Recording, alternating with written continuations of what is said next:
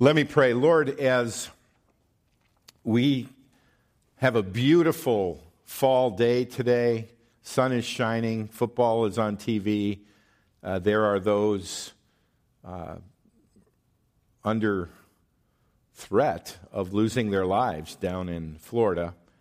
Um, Lord, we pray that you would do supernatural work in sparing people. Um, then, Lord, for the the aftermath, we pray that um, money and volunteers would be raised up to go help. Um, Lord, we step back at awe of your creation, your power, and uh, we ask for your mercy.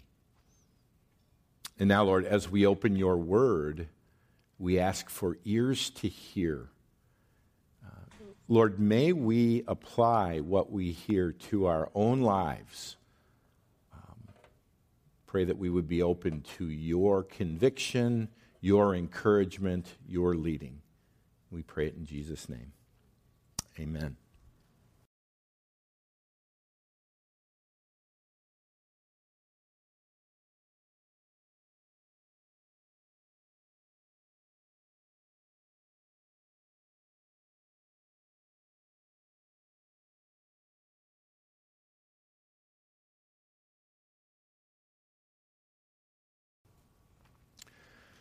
Well, even uh, last night, I ran into somebody and they handed me a piece of paper and said, Have you ever seen these? And they were the bulletin bloopers. Have you seen the bulletin bloopers that church secretaries, they type an announcement for the bulletin? Um, one of them says, Bean supper will be held tonight in the gym, music to follow. Another one says, uh, Our missionary Bertha Belch will be speaking next Sunday. Please come here, Bertha Belch, all the way from Africa. And then the one that's most pertinent to uh, our message today uh, the eighth graders will be presenting Shakespeare's Hamlet in the church basement on Friday at 7 p.m. The congregation is invited to attend this tragedy. So, um, Shakespeare's Hamlet is a tragedy. If you look up the, the definition of a tragedy uh, when it comes to it being a play, a play dealing with tragic events having an unhappy ending, especially one concerning the downfall of the main character. So today we want to continue to look at 1 Samuel and we see Saul, we're going to cover chapter 18, 19, 20, 21, and 22. We see Saul spiraling down, down, down, down, down. Now, last week we looked at chapter 17, where Goliath is threatening the armies of Israel, and nobody will fight him. And a, a teenager named David says, I'll fight him. And he goes out there without armor, with just his sling, and he slays Goliath. And he's a hero. Now, uh, Saul becomes insanely jealous over David. And what, what I want us to see is at the beginning, Saul's son, Jonathan, loves David and that is contrasted to Saul's hatred for David. Right? But as Saul becomes filled with jealousy and bitterness, he, he spirals down, down, down, down, down. All right? But let's begin by looking at Jonathan's love for David. Chapter 18, verse 1 As soon as he, David, had finished speaking to Saul, the soul of Jonathan was knit to the soul of David, and Jonathan loved him as his own soul. Notice the soul is mentioned three times soul, soul, soul, soul. And Saul took him, David, that day, and would not let him return to his father's house. Then Jonathan made a covenant with David because he loved him as his own soul. Do you get the idea that the soul is important here? Okay. And Jonathan stripped himself of the robe that was on him and gave it to David and his armor and even his sword and his bow and his belt. Now, what I want us to see is how Jonathan's soul love for David is a picture of what a disciple's love should be for Christ.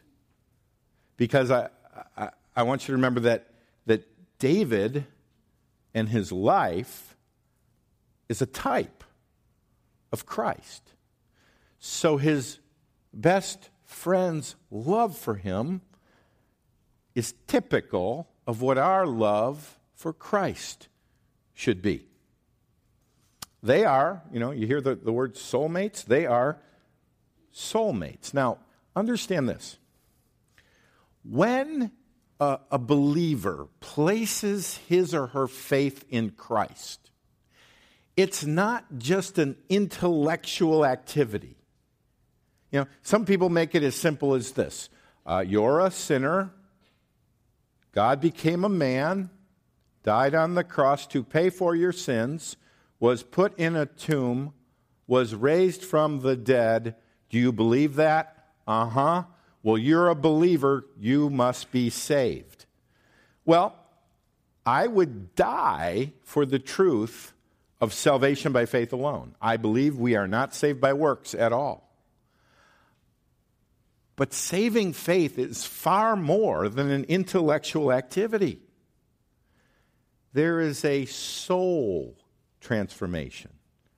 Your spirit is knit together with Jesus Christ. So 1 Corinthians 6:17 but he who is joined to the Lord becomes one spirit with him. All right? So saving faith involves far more than intellectual activity. Now, what we're going to see is Saul clinging to and fighting for and willing to kill for the position of king. But Jonathan, who's the rightful heir to the throne, in this passage, symbolically surrenders all to David. All right? What, what is giving him his robe? Is that just a nice gift? No, it's his royal robe. And the handing over of the sword. In, at the end of World War II, when the Japanese surrendered, uh, they had, uh, most of the officers had swords. There were, there were thousands of swords, and they were required to surrender their sword to the Allies. Right? But their surrender of the sword was a forced surrender. Jonathan surrenders his sword and his robe and his armor to David out of love. Right?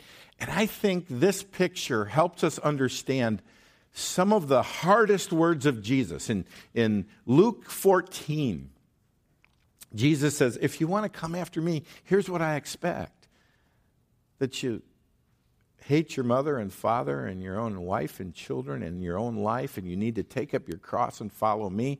And then he, he says this So therefore, any one of you who does not renounce, surrender all that he has cannot be my disciple. Now, if you look at this as a, a duty you must do to earn your salvation, that's harsh. Who would want to come to Christ if that's the terms. But if you look at this through the lens of Jonathan's love. It's not a duty, it's a heart response of love. How about you? Do you love the Lord? We sang songs of, of surrender this morning. Do you mean them? Hey, are, have you given Him all? That's work salvation. No, it's not. It's true faith. It's the heart that says, I love you. You know, we've uh, used this picture before. This is from the old Four Spiritual Laws. Here's the picture of the life where self is on the throne, Christ is not on the throne, life is chaotic. And to place faith in Christ involves trusting Him, trusting Him so much that He now becomes the Lord of your life, on the throne of your life. You're at the foot, bowing, giving Him your sword, giving Him your robe. And He calls the shots. Can you identify with Jonathan's love for David? Can you see that in your love for Jesus? All right? So, this section starts with Jonathan's love for David. Now, let's take a look at Saul's hatred for David. I'm going to quickly take you through nine scenes. All right? And what we're going to see here, I, I believe what we're seeing here is the the living out of Romans 128. And since they did not see fit to acknowledge God, God gave them up. Some translations, God gave them over. God gave them up to a debased mind to do what ought not to be done. So the idea here is uh, though God has clearly seen the fool in his mind says there is no God, or nature is God, or that idol is God, or I am God, and they do not submit to God. So God hands them over to sexual immorality, to a debased mind. So they can't even see how embarrassingly out of tune they are with reality. Saul's a terrifying example of what theologians call the wrath of abandonment. When God hands a rebel over to their rebellion and they spiral down, down, down, down. Now, what you're going to see in Saul are moments of God talk where he talks about God and even makes a vow that he won't hurt David. And so he knows all the God lingo, but his heart is spiraling down, down, down. Folks, the purpose of this scripture is to terrify us. Why else would it be here? It's to terrify us into saying, Oh Lord, May that not be me. Spare me from this. Pour your grace out upon me. Change my heart. Right? So, Lord, I pray that as we look at Saul's downward spiral, you would work in the hearts and the eyes and the ears of any who are on that same path. Open their eyes, open their hearts so they cry out to you, Jesus. So here we go nine scenes. First, there's the Saul's thousands. So David has slain Goliath, and uh, the whole army has pursued the Philistines, and now they're marching back into town, right? And they, as they were coming home, when David returned from striking down the Philistine, the women came out of the cities of Israel singing and dancing to meet King Saul with tambourines, with songs of joy, and with musical instruments. And the women sang to one another as they celebrated. I wonder if they had pom poms. You know? Um, but here's, here's their song Saul has struck down his thousands, and David his ten thousands. And Saul was very angry. And this saying displeased him. He said, They've ascribed to David ten thousands, and to me they've ascribed thousands. And what more can he have but the kingdom? And Saul eyed David from that day on. He eyed him with a jealous eye. Right? Now, he says, What more can he have but the kingdom? Samuel already told him God has ripped the kingdom away from you, and he's going to give it to someone better than you, someone with a heart after God. And, and Saul's paranoid already. But now this young up, upstart has killed the giant that he should have fought, that Saul should have fought. And now all the women are cheering for David. And he becomes insanely jealous of David. What is, what is jealousy? Well, you go, how come that's not one of the Ten Commandments? Well, it is. It's the tenth commandment. Don't covet your neighbor's wife, your neighbor's donkey, your neighbor's oxen. And I can honestly say I've never coveted the neighbor's oxen. Okay. Um, yeah. So, uh, what, what is it? It's shaking your fist at God and saying, What you've given me, not good enough. Oh boy, I wish I had that other person's lot in life, or car, or wife, or job, or personality. It's really slapping God in the face and saying, You've ripped me off. And when God hands you over to covetousness, what a miserable life. All you do is walk around discontent, not bringing glory to God, not being joyful, but just being a miserable person. Do you fight discontentment? Do you fight jealousy? Do you fight against, yeah, r- really, what's wrong with pornography? It's saying, I'm not happy with what I have, and I'm going to drool over somebody else. Right? So Saul becomes insanely jealous of David. Now that's scene one. Let's move on to scene two. Saul's demon, the next day a harmful spirit from God, rushed upon Saul.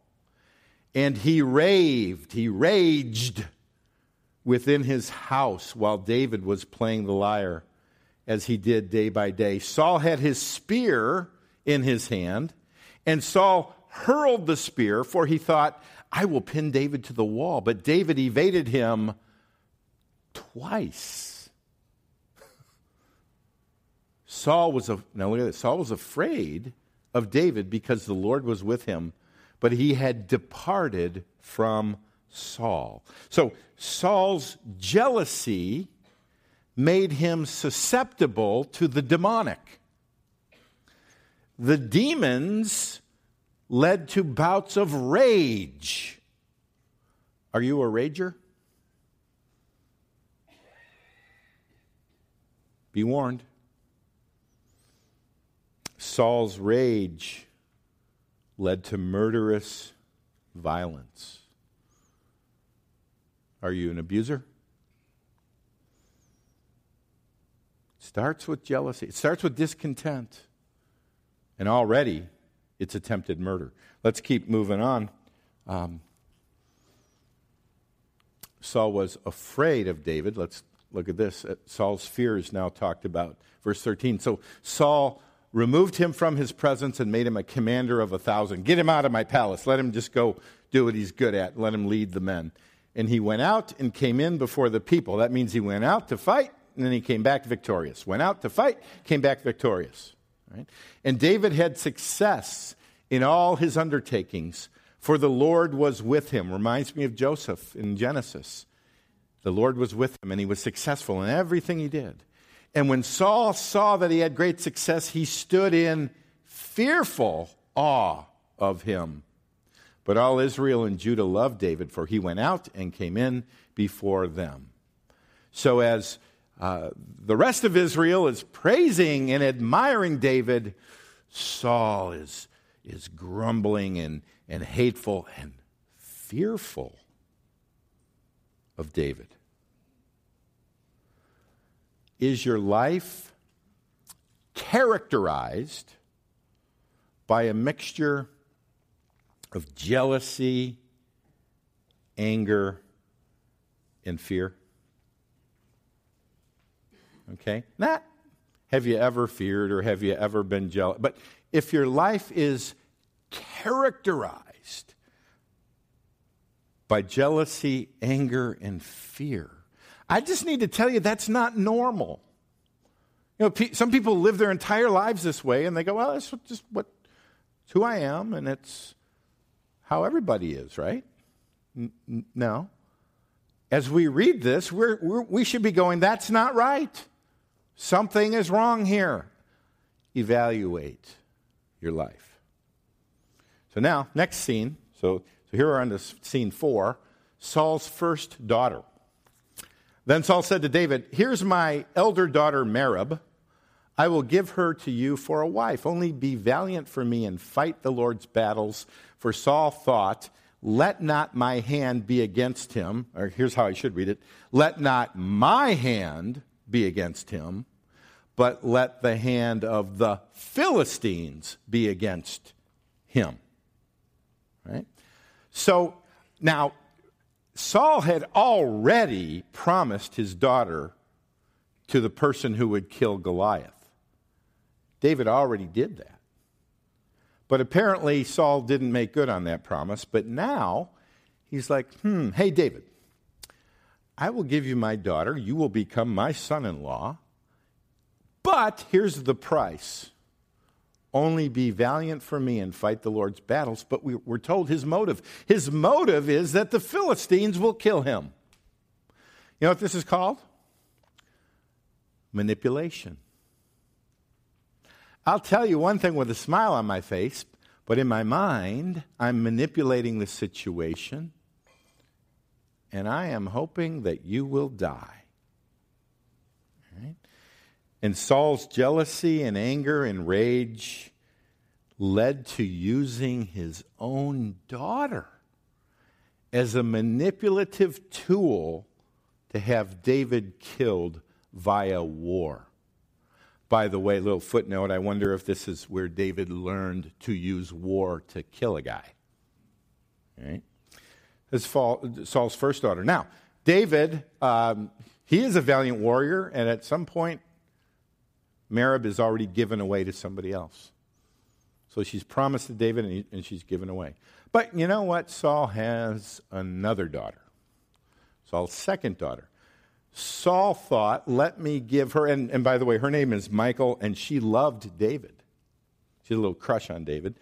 Um, Saul thought, let me give her to him, that she may be a snare for him, and that the hand of the Philistines may be against him. So here's what he says. He goes, You know, the last time I just told him to be valiant. I'm going to be really specific this time. David, you can have Michal's hand, but the bride price is 100 Philistine foreskins. All right? Max, if you're listening, no. Um, some of you will go, you go, what, what's he talking about? Okay. Um, hi, Max.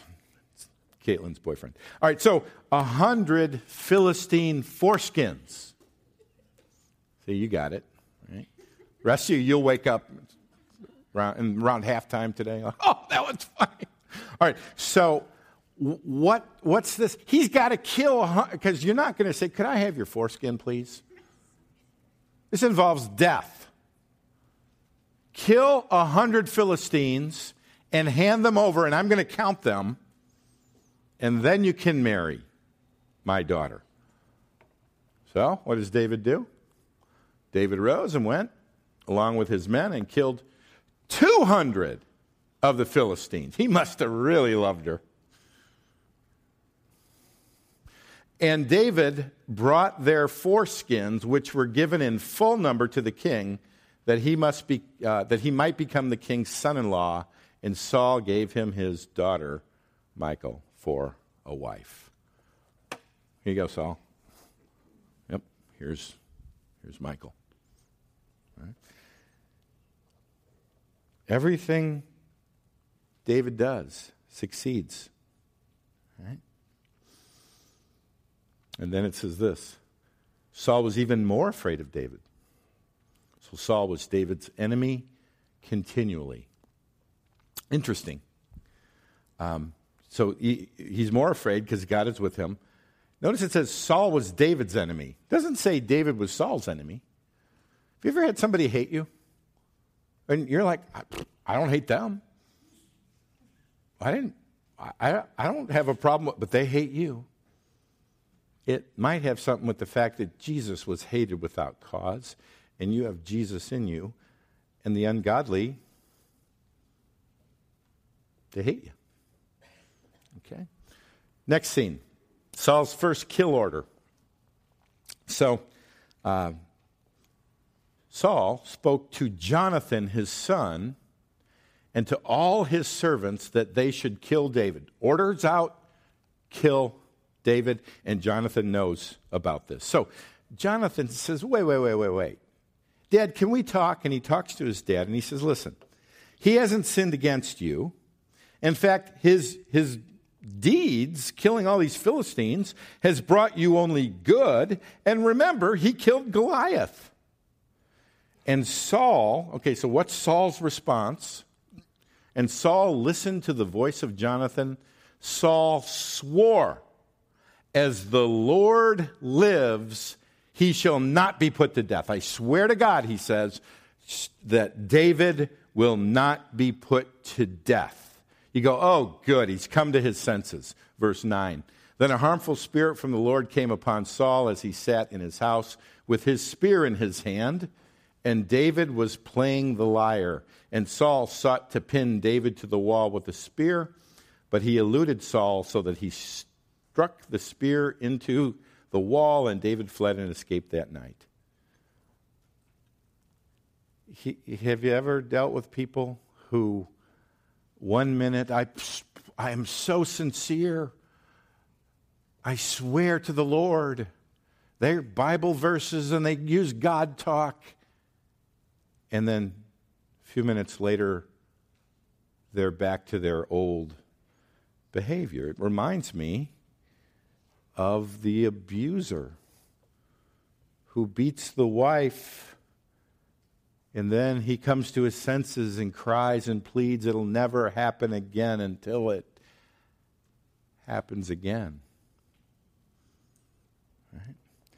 So that's his first kill order. So David now escapes. He goes home to his wife, Michal. This is his next kill order. Saul sent messengers to David's house to watch him that he might kill him in the morning. So David's in his house and he's surrounded by Saul's men. So Michal helps him escape. She puts a dummy in his bed with goat hair on the pillow. And uh, she helps David out the window with a, a bed sheet, right? And David flees to Ramah. That's where Samuel the prophet is. So Saul sends officers to Ramah to arrest David. And you know what happens? The Holy Spirit comes upon them and they prophesy. So they're on their way. David, we're going to kill you. Praise the Lord. Give praise to him, him who all blessings flow. And they start prophesying and praising God stopped by the Holy Spirit. So Saul sends a second group and they start prophesying and praising God. And he sends a third group and they start prophesying and praising God. So Saul says, I'm going to do this myself. And Saul goes to kill David. And it says, and he too stripped off his clothes, and he too prophesied before Samuel, and lay naked all that day and all that night. Laying naked is not a good thing. That's not, remember, um, nakedness is a, a symbol of uh, of being exposed. Okay? So, um, have I ever shared this verse with you? Because he's prophesying. So Saul's got a demon influencing him, yet he's prophesying. Doesn't that mean he must be saved? Have I ever shared this? On that day, many will say to me, Lord, Lord, did we not prophesy in your name? And cast out demons in your name and do many mighty works in your name? And then I will declare to them, I never knew you. Depart from me, you workers of lawlessness. But I prophesied, so did Saul and his men. Okay. Scene number eight Saul's bad aim. Okay. So um, David finds Jonathan, and they have this little conversation. And it, it kind of goes like this You know, maybe we're misunderstanding Saul. By the way, counselors have a, a, a term for a certain type of person. They're, they're, they can call them a crazy making person, where there's just all this inconsistent behavior, and those who are trying to help, they start to think, maybe it's me, maybe I'm the crazy one. So David and, and Jonathan are going, maybe, maybe Saul's good, and we're the ones who are reading into this. So they come up with the plan. Um, David's going to stay away from dinner. David said at the table with Saul, he's going to stay away from dinner for three nights and they're going to see if Saul notices. And Saul notices. And Saul says to Jonathan, Where's David? And uh, Jonathan says, Oh, he asked to be excused. He went to Bethlehem to see his family and to offer a sacrifice. So, what's Saul's response? Then Saul's anger was kindled against Jonathan. And he said to him, You son of a perverse, rebellious woman. What's mom have to do with this? I do not, uh, do I not know that you have chosen the son of Jesse to your own shame and to the shame of your mother's nakedness? so, uh, isn't this interesting? First, Saul has tossed his daughters under the bus. Apparently, he and his wife weren't getting along, right? But now, look what he does to Jonathan. By the way, little observation the ungodly person on the downward spiral affects everybody around them, especially their own family. Right? So, Jonathan answered Saul, his father, Why should he be put to death? What has he done? But Saul hurled his spear at him to strike him. So Jonathan knew that his father was determined to put David to death. Do you think? So Jonathan and David had worked out this secret signal. Jonathan was going to go practice shooting arrows in the woods.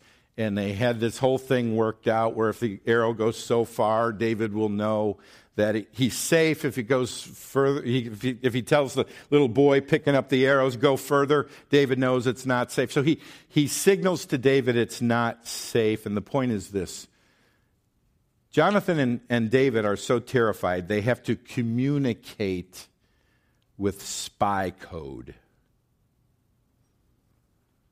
Do you have somebody in your life where you're so afraid that you, you're on pins and needles about who you can talk to and what you can say, and you have a secret email account, and you, you're.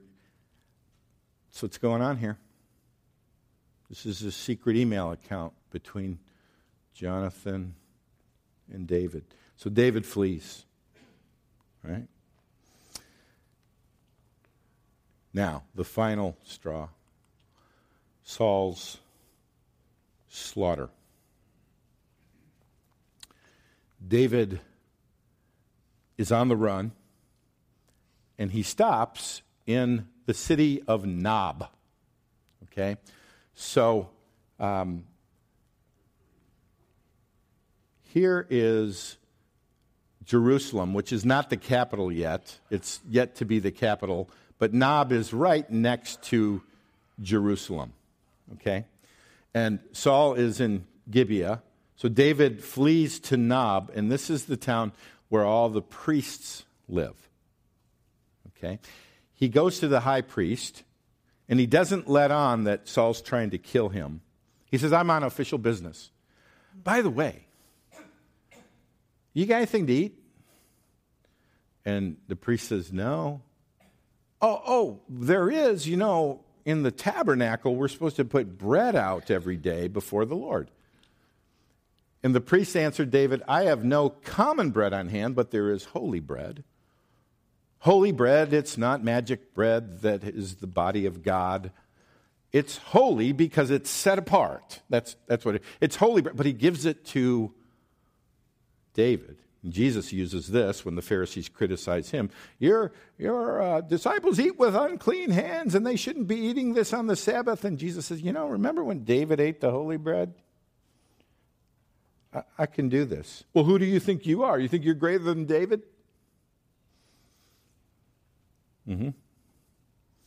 Either Jesus was the most arrogant person in the world or he's God. Right? So, uh, the priest's name is Ahimelech. Now, David is talking to Ahimelech and Nob. Now it says there was a certain man of the servants of Saul was there that day, detained before the Lord. His name was Doeg, the Edomite, the chief of Saul's herdsmen. Now, what does it matter that he's an Edomite? His first loyalties are not with Israel. He's from Edom ah, he got a job working for Saul. But this whole priesthood thing and the God of Israel, whatever, okay, that comes to play in just a second. All right. So uh, David says, Thanks for the bread.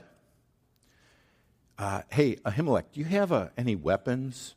He says, Well, I just happen to have Goliath's sword that David captured. And so David's sword is now Goliath's sword. Okay? And he flees to Gath, which is in Philistine territory.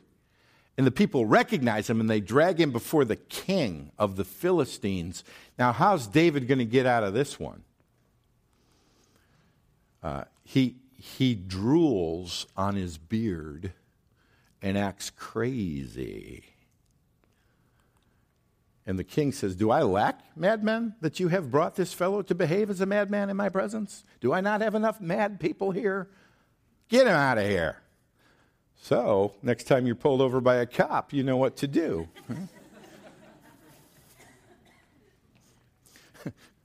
yes, Officer Travis.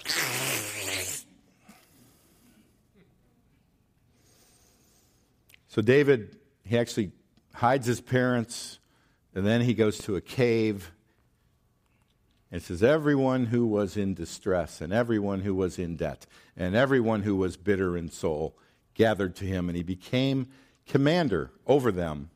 What a motley bunch, right? And there were with him about 400 men. So, two coalitions are forming Saul and David. And now, Saul gets word from Doeg that David had been in Nob. So he goes to Nob and he says to Ahimelech, the priest, Saul said to him, Why have you conspired against me? Conspiracy theory.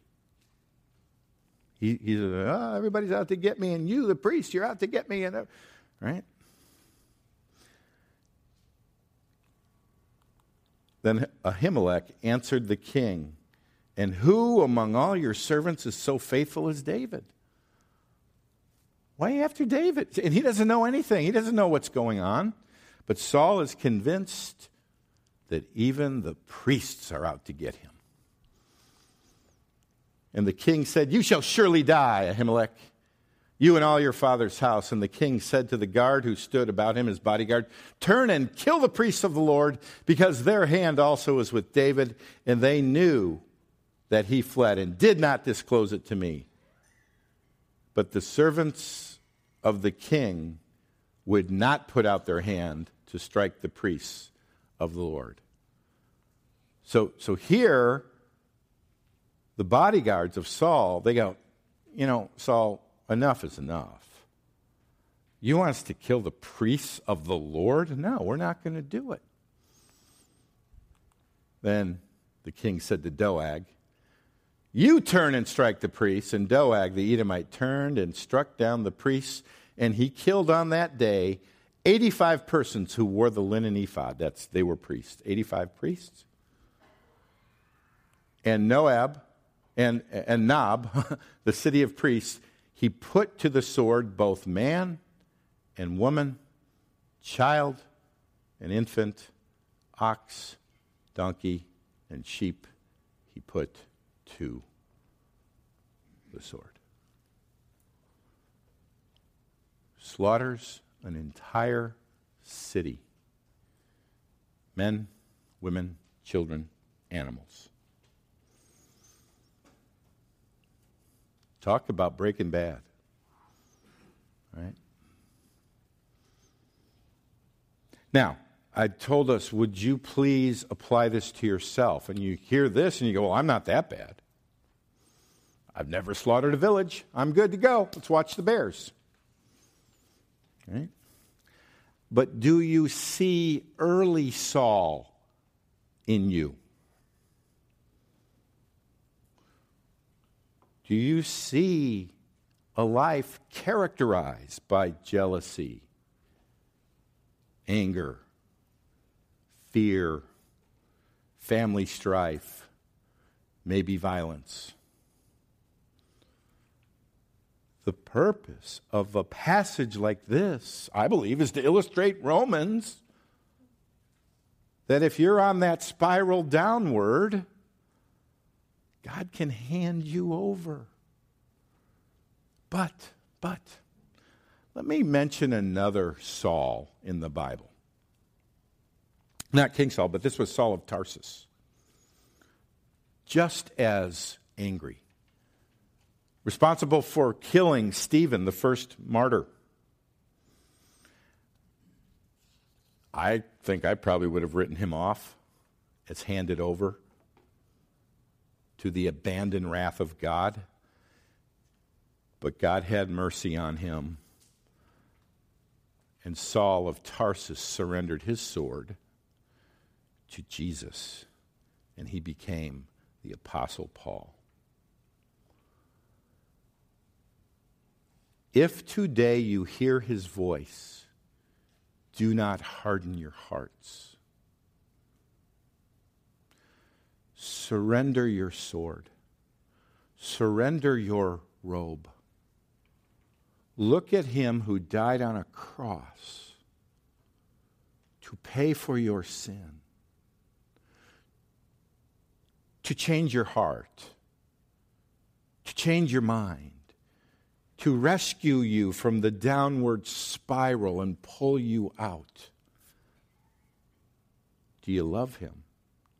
Do you trust Him? Are you willing to throw yourself at the foot of the cross? There is mercy there, there is forgiveness there, there is rescue from hell there. Let's pray. Lord, very, very sobering this morning. Thank you for giving us this picture of what we're all capable of. And thank you, Lord, for the cross that can rescue us. Thank you, Jesus. Lord, my prayer is that every one of us would want our souls knit together with yours. Lord, do your amazing supernatural work, transform lives. And we pray it in Jesus' name. Amen.